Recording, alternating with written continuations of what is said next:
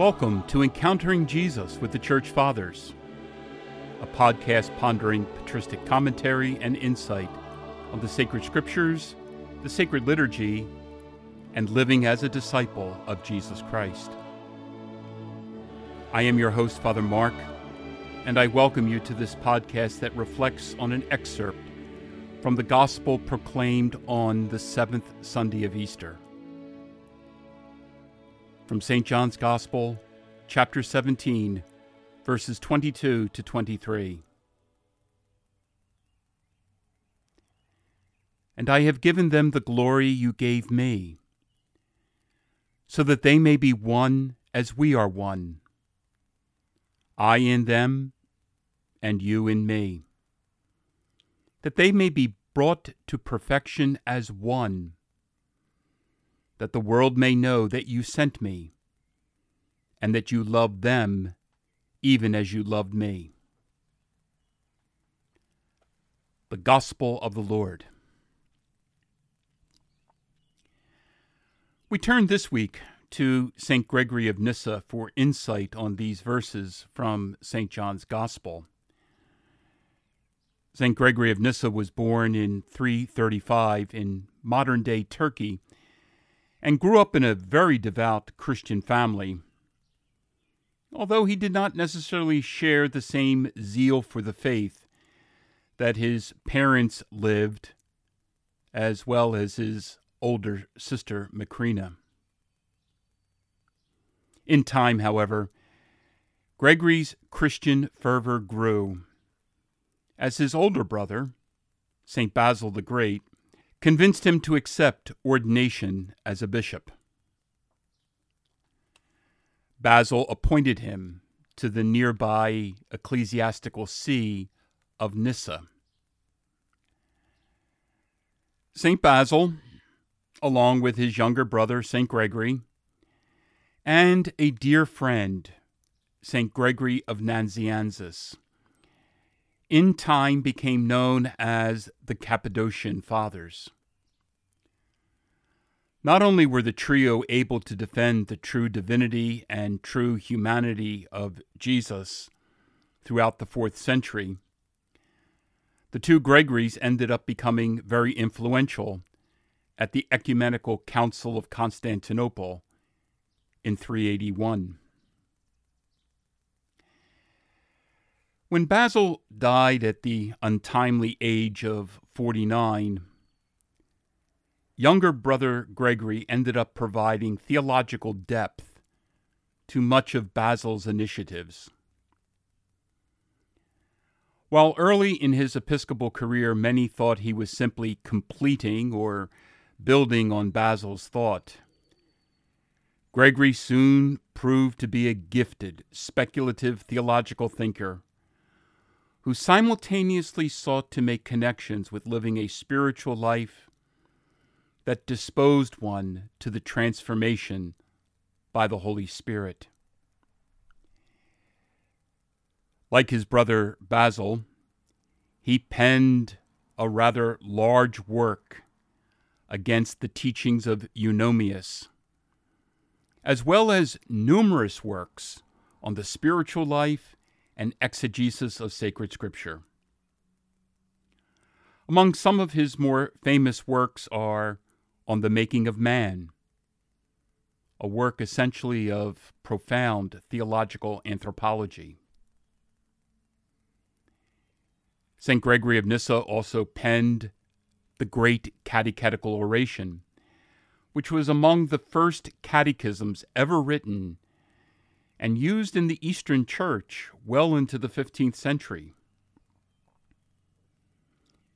He also penned The Life of Moses, homilies on the Song of Songs, homilies on the Beatitudes, and orations on the Lord's Prayer, to name only a few, all of which offered deep insight into living the virtuous life, as the spiritual life was termed in the fourth century. Indebted to Origen of Alexandria for his pioneering work on biblical interpretation, Gregory wove together both the literal and the spiritual senses of Scripture to express a pastoral and theological approach to life known as epektasis. That is, a continuous being drawn by the Holy Spirit to live the life of Jesus Christ, culminating in eternal life of oneness with God the Father, God the Son, and God the Holy Spirit. This week's insight on sacred scripture is taken from St. Gregory's work known as the Homilies on the Song of Songs, and this excerpt is from Book 15 of that work. Nevertheless, should love cast out fear completely, as it is written, and should fear transformed become love, at that point which is saved is discovered to be a unity. Since, on the basis of a perfection like that of the dove, all are united to one another in being joined to the life of the one good. It is, in any case, something of this sort that we understand by the next statement quote, One is my dove, my perfect one. One is she, for her mother, the chosen of the one who bore her. Unquote. The meaning of this is made much clearer by what the Lord says in the Gospels. When by his blessing he conferred all power upon his disciples, and also by his address to the Father, endowed the saints with the other good things, he also added to all these the chiefest good of all, that in their judgment regarding the beautiful, they should never be split up by any difference in the choices they make. Instead, they would all become one by growing together with the one and only good, so that, as the Apostle says, having been bound together in, quote, the bond of peace, unquote, they might become one body and one spirit through the one hope into which they have been called. Ephesians chapter 4, verses 3 through 4. But it would be better to set out the divine statements of the Gospels themselves word for word. That they may all be one, even as you, Father, are in me, and I in you that they also may be one in us.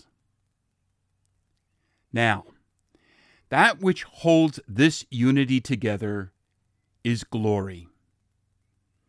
And no one who looks into the matter will deny that glory means the Holy Spirit. If account is taken of the Lord's words, he says, after all, The glory that you have given me, I have given to them. For the one who truly gave the disciples glory of this order was the one who said to them, Receive the Holy Spirit. He who invested himself with humanity received this glory before the cosmos existed. And when that humanity had been glorified by the Spirit, the further gift of the Spirit's glory was passed on to the entire heredity of that humanity, beginning with his disciples.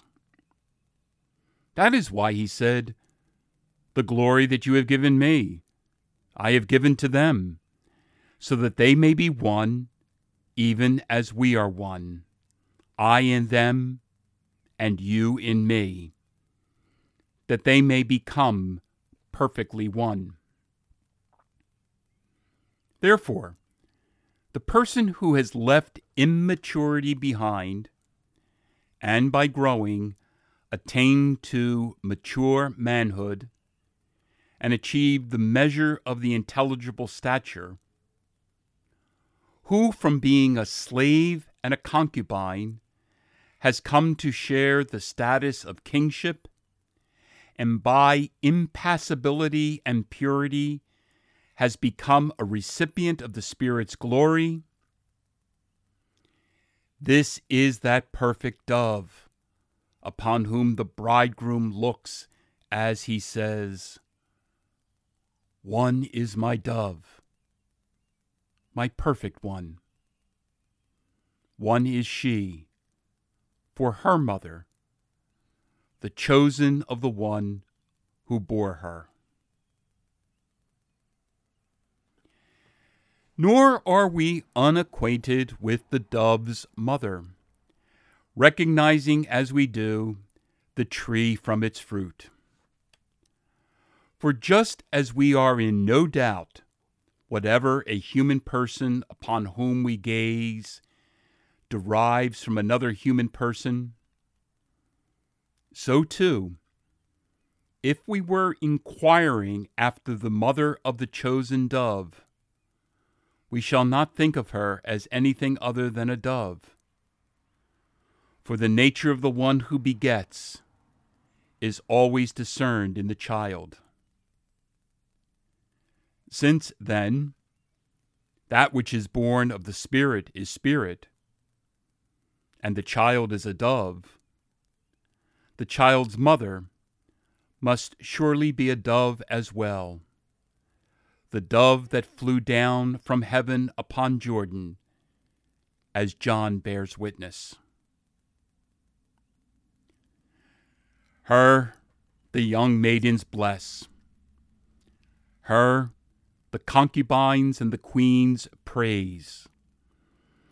For the course that leads to such blessedness is the same for all souls, no matter what status they start from.